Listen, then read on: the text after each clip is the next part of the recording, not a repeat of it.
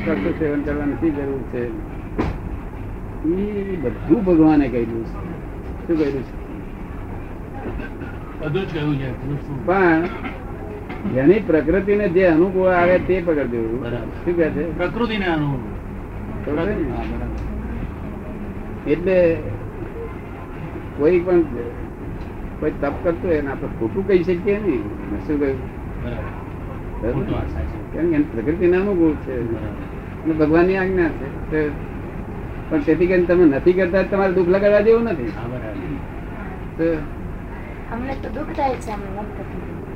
બેન એમ કે છે કે અમારાથી તપ ના થાય અને કોઈને તપ કરતું જોવે જોઈએ તો અમને તો દુઃખ થાય છે કે અમારાથી થતું નથી. એ જ પાછળ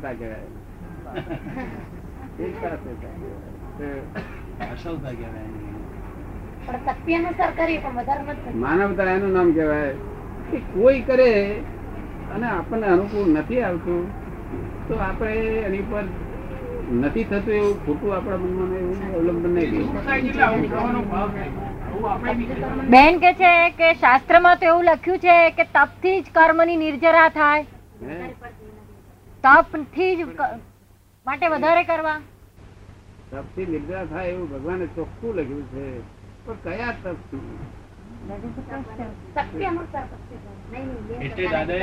પ્રકૃતિ ને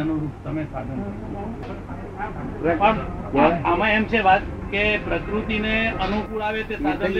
શું કહેવા માંગે? તમને પ્રકૃતિ ને અનુકૂળતા આવે એ તમે કાર્ય પકડો કે બરાબર. પ્રકૃતિ એટલે જે જીવ હોય એને પોતાની પ્રકૃતિને શું અનુરૂપ છે જાતે શોધી લેવાનું ને. હા, એટલે મારી પ્રકૃતિ એવી છે નાનપણમાંથી કે એક અપવાસ મારાથી થઈ શકતો નથી. એક અપવાસ નહીં પણ એક ટંક દૂર કરવી હોય તો મુશ્કેલી પડે. મેં પણ કરી એ નથી. હું જાણું છું મારી પ્રકૃતિ આવી, છતાં મારાથી જે બની શક્યું એ કરતો હતો. કે જ્યાં સુધી મને જ્ઞાન ઓગણીસો ને અઠાવન માં જ્ઞાન ઉત્પન્ન થયું ત્યાં સુધી જ્યારથી આ જાણીતું કે વિજ્ઞાનો આ તીર્થંકરોએ કહ્યું કે આ પ્રમાણે હોવું ઘટે તો પાણી કેવું પીવું જોઈએ, તો હું ગરમ પાણી પીતો હતો કાયમના માટે. શું ઉકાળેલું પાણી પીતો હતો કાયમના માટે. ધંધા ઉપર જવાનું ત્યાં જોડે પાણી ઉકાળેલું જોડે લઈ જવાનું, જોડે પાણીનો પીતો ખરાબ. જમવાનું સૂર્યનારાયણ સૂર્યાસ્ત પહેલા જમી લેવાનું. સૂર્યનારાયણ આથમતા પહેલા જમી લેવાનું. બરાબર. ચમચી નહીં. એટલે એવા ત્રણેક નિયમો હું પાડતો હતો. ત્રણેક નિયમો અને કંદમૂળ નહીં ખાવાનું.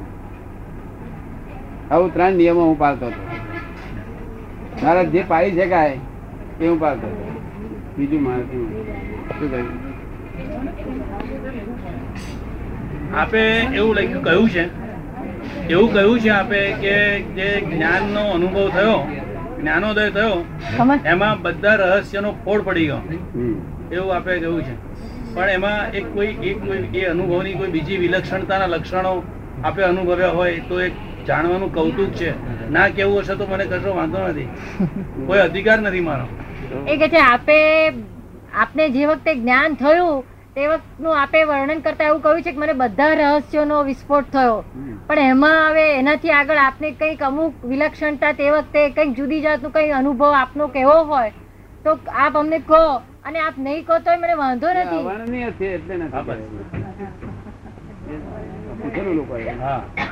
મને લોકોને કહ્યું કે એના માટે શબ્દ જ નથી. જે મેં જોયું એના માટે શબ્દ નથી. એ જ્યારે એ સાકર જેવું છે કે ભાઈ સાકર તમને તમે જાણો ખરા બધા કે સાકર ગરી છે. પણ કોઈ પૂછે ગરી એટલે શું તો તમે એના શબ્દથી વર્ણન નહીં આપી શકો. શું કહ્યું? બરાબર.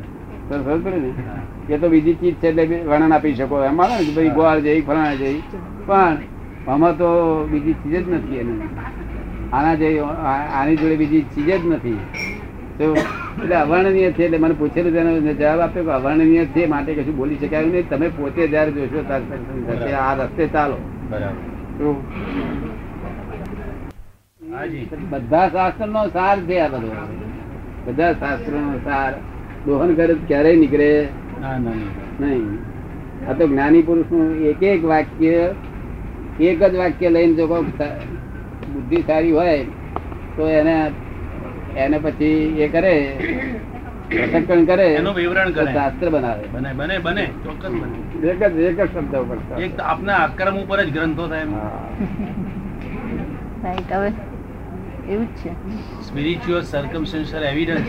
એ ચાર શબ્દો જે શાસ્ત્રના મોટા મોટા. પેલું જે સાયન્ટિફિક સર્કમસ્ટેન્શિયલ એવિડન્સ છે ને આપનું વાક્ય, એના ઉપરથી બહુ મોટું શાસ્ત્ર થાય કે છે. સાયન્ટિફિક સર્કમસ્ટેન્શિયલ એવિડન્સ બહુ સમજવા જેવી વસ્તુ છે. પણ એ ઘણી બધી વસ્તુઓને ઘણી મૂંઝવણોનો ઉકેલ આપી દેનારું છે. એ વ્યવસ્થિત વાળું અને આ બે ઘણી બધી પ્રાથમિક અને કેટલીક મૂંઝવણોનો ઉકેલ આપી દેનારું છે. બહુ ત્યાર પછી ત્યાર પછી આ બધાને શાંતિ થાય. શાંતિ આટલા બધા માણસો થયા. હા ના આટલા બધા માણસો શાંતમાં આનંદમાં ભોગવે છે. તે આટલું જ છે તેમ લીધું એ સાધન આપી દે છે ને. અરે એ શોધખોળ માટે તો કેટલાય અવતાર નું મારી શોધખોળ છે. શું છે? હા બરાબર બરાબર. એટલે પેલી ચોપડી લખેલું પેલી ચોપડી લાવજો. પેલી ચોપડી આ પરપોટો પરપોટો એટલે ફૂટવા લાયક વસ્તુ પરપોટો કહેવામાં આવે. આ પરપોટો ફૂટ્યા પછી લાખો વર્ષ સુધી આ જ્ઞાન નો એક અંશ નીકળવાનો નથી. માટે કહું છું પૂછી લેવું એટલે પૂછી લેજો. શું કહ્યું? એસી હજાર વર્ષ સુધી તો કશું નીકળવાનું જ નથી. માટે જેટલું પૂછવું એટલું પૂછી લેજો. જેટલું ઉઘાડું થઈ ગયું એટલા માટે કહ્યું છે કે બધું છપાય એટલું છાપો. બધું તૈયારી બધા છપાવવાની જ કરે છે. બહુ ઉત્તમ કામ છે. આપ પેલી એક વાત આપણે અધૂરી રહી હતી એ પૂછ્યું આપને. અધૂરી એક વાત રહી છે.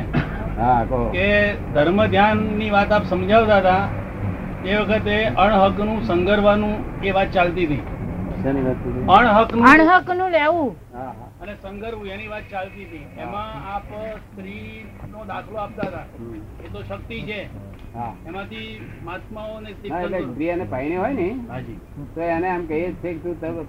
છે તો એ સંબંધમાં તને તને મોક્ષમાં જતા નુકસાન થશે એવું તું બહુ વિચારીશ નહીં.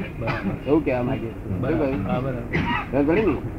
પણ જોડે જોડે એ પણ કહેવા લાગે છે કે તાવ આયા વગર દવા પીશ નહીં.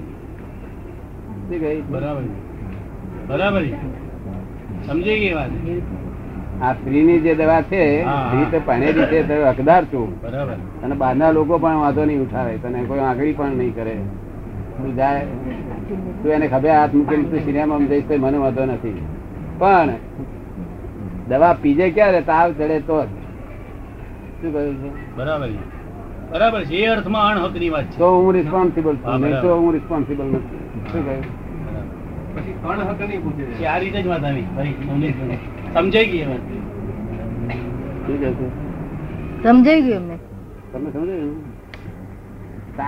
ના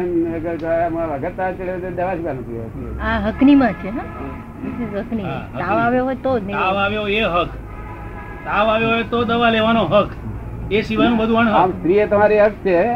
સ્ત્રી જોડે તમે બધા બધા લાભ ઉઠાવો. પણ જો તમને વિષય સંબંધી જો ભાવ હોય તો તાવ ચડ્યો હોય તો જ. શું કહ્યું? બરાબર સમજી ગયો. તો તમને એમ લાગે કે મને તાવ ચડ્યો છે. તાવ ના ચડ્યો તમે નિરોગી અવસ્થામાં શા માટે? શું એ અમે કહેવા માંગીએ છીએ? તો પછી અમે રિસ્પોન્સિબલ છીએ એમ. તો તમે તાવ ચડ્યો હોય લો બરાબર. અને જગત જે આખું એમ કહેવા માંગે છે વિષય એ જ વિષ છે. એ અમે આ એનાથી આ નહીં તો પછી મનુષ્યમાં શું થઈ ગયું કે ત્યાગીઓ એમ જાણે છે કે અમારું કલ્યાણ થઈ ગયું અને આ જગતના લોકોને તમારું તો સંસારી એટલે ડિસ્કરેજમેન્ટ થાય છે. સમજી ગયો બરાબર. હું ત્યાગીઓને કહું છું તમે આવું બોલવાનું બંધ કરી દો. કારણ કે ત્યાગી અને સંસારી એ બધા સંસારી જ કહેવાય છે. શું કહેવાય છે? ભગવાને ભગવાને બે ભેદ પાડ્યા. મનુષ્ય આત્મા જીવા જીવાત્મા કેટલી જાતનું જીવ કે આત્મા કેટલી જાતના? એક સંસારી અને એક સિદ્ધ. તો મોક્ષે ગયેલા છે તે સિદ્ધ કહેવાય છે. બીજા બધા સંસારી. તમે ત્યાગી હોતા સંસારી છે આ સંસારી છે.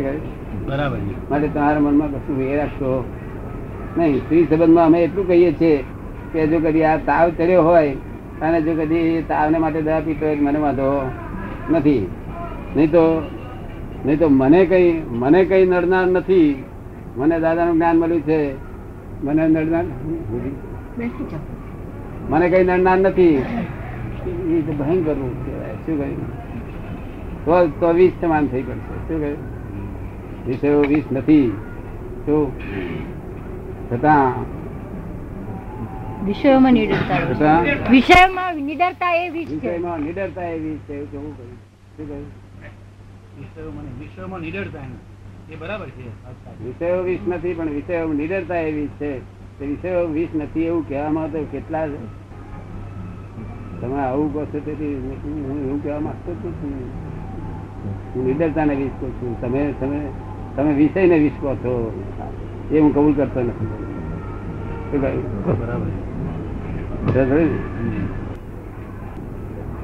અને ના પાણેલો ભાઈ અને એ જો બ્રહ્મચારી તરીકે હું બઉ છું. અને પાણેલા હોય તને શું એમ કહ્યું કે બાયડી છોડી નાખી જતું અને મોક્ષ થાય?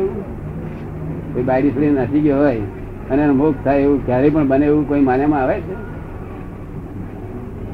એમાં પાણે તો શું કરે? સર નથી આવતી છે શું કોઈને દગો દે ને. આ દુનિયામાં કોઈ જીવને કિંચિત માત્ર દુઃખ આપ્યું છે તો પણ મોક્ષ નહીં થાય. એટલે આમાં રસ્તો સરળ રસ્તો ફરી કાઢે. નહીં તો આ સંસારના આ બધા કે અમને મોક્ષમાં જવાના છે. આપણે શા આધારે બોલી શકે છે? પોતાને પોતાને એમ લાગ્યું કે આપણે મોક્ષમાં જવા માટે આમ જઈ જ રહ્યા છે એવું લાગે જ છે પોતાને. કેટલા માઇલ ઉપર હતા? સેન્ટ્રલ સેન્ટ્રલ હતા. સેન્ટ્રલથી કઈ સુધી આવ્યા એવું કઈ સુધી લાગે તમે?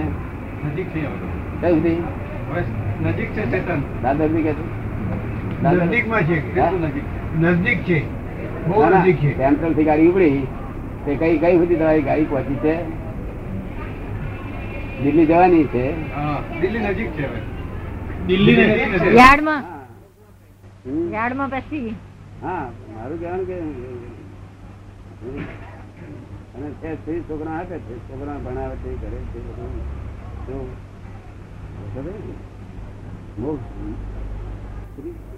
સ્ત્રી મોક્ષ ને વાંધો કરતા નથી. તમારી તમારા વાંકે મોક્ષ વાંક તમારો સ્ત્રી નો વાંક પુરુષ નો વાંક છે. વિષયમાં નિડરતાને કારણે વિષયમાં નિડરતા વિષય વિષય વિષય તો વિષય તો પ્રથકરણ કરી જોયું નથી મનુષ્યોએ.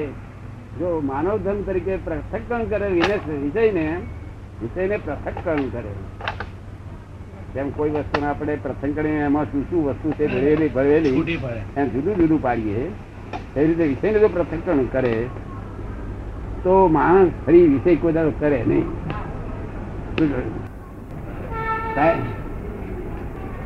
ત્રણ મહિનાનો ભજીયા ખાવા સારો પણ વિષય ત્રણ મહિના ભજીયા પર હજુ તો બે બધાનો ખવાય જ નહીં.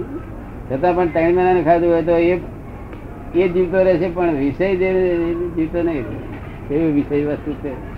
અને વિષયને તો પૃથક્કરણ કર્યું નથી. વિષયને પૃથક્કરણ પોતાને જ વૈરાગ વૈરાગ જ રહે કરે.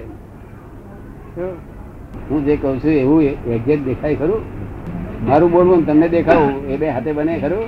એ આપનું બોલવાનું છે એને કારણે દેખાવું બને. હે આપના બોલવાના કારણે જ દેખાવાનું શક્ય બને. નહીં તો ના બને. હા આપના બોલવાના કારણે બને. હા તે પણ એટલું એટલું દેખાવ બોલવાના કારણે દેખાય પણ એટલું બોલવા છતાંય નથી લોકોને દેખાતું. એ અજાયબી છે ને. એ એ આવરણ ના જોર છે ને. આવરણ પછી વિષય વિષય વિષય વહન કરે છે એ વસ્તુ નથી. એ વિષય આ વિષય વસ્તુ ખોટી નથી. વિષય એનું નોર્માલિટી સમજાવી લોકો. આપડા ઋષિ મુનિઓ શું કરતા હતા? બાર મહિનામાં એક કે બે વખત તે પુત્ર પુત્રદાન ને માટે કે પુત્રીદાન ને માટે, શું ભાઈ દાન ના હેતુ માટે. તો અમને આ દાન આપતા પશુઓ સારા, પશુઓ પશુઓ પણ પશુઓ પણ છતાં નિયમ હોય છે, મનુષ્યનો નિયમ નથી. અજાયબીત છે ને અમે શું કહ્યું, અમને કઈ દ્વેષ નથી અમને વર્ગ જેને આ દશા થઈ છે. આ લોકોને કુદરત નિયમ, કુદરત નિયમ એવો છે, કયું ભોગ સત્ય ભોગ, કુદરત નિયમ હિતમાં જ હોય છે. એ હિત જોવાની દ્રષ્ટિ તો જ્ઞાની પાસેથી મળે ને. હા, પણ એટલે કુદરત હિતમાં હોય છે એ વાત કરીએ, પણ એ તમે હિત છે કે અહિત છે એ સમજવું તમારે. શું કહ્યું? આજના લોકોને તો આપણે જો કદી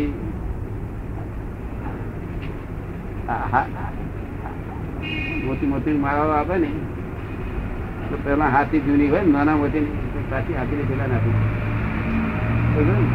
કિંમત જ થઈ. હોનું કાઢીને રોલ કરી લે એવા થયેલો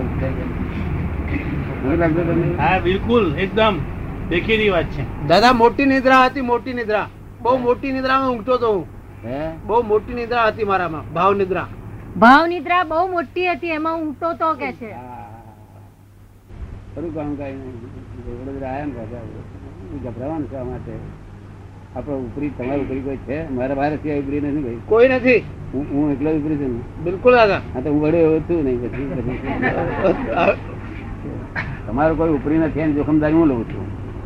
અને હું એકલો ઉપરી છું, હું તમને વડો એવું છું નહીં. પછી મારે દાદા વડો તમારો કલ્યાણ થઈ જાય. વળીએ નઈ, હવે નવરા નથી અમે. વળીએ અમારું અમારું વડવાની નવરા, અમારું વડેલું તો કોક નથી પામી જાય, કોક ભાગ્યશાળી. અમારું વડેલું ક્યાંથી અમારું વડેલું ભાગ આવે ને,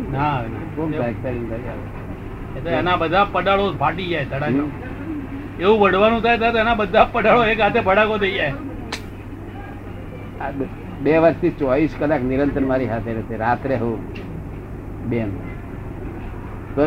તોય ભાઈ અને ભાઈ નહીં આવતું વડેલું.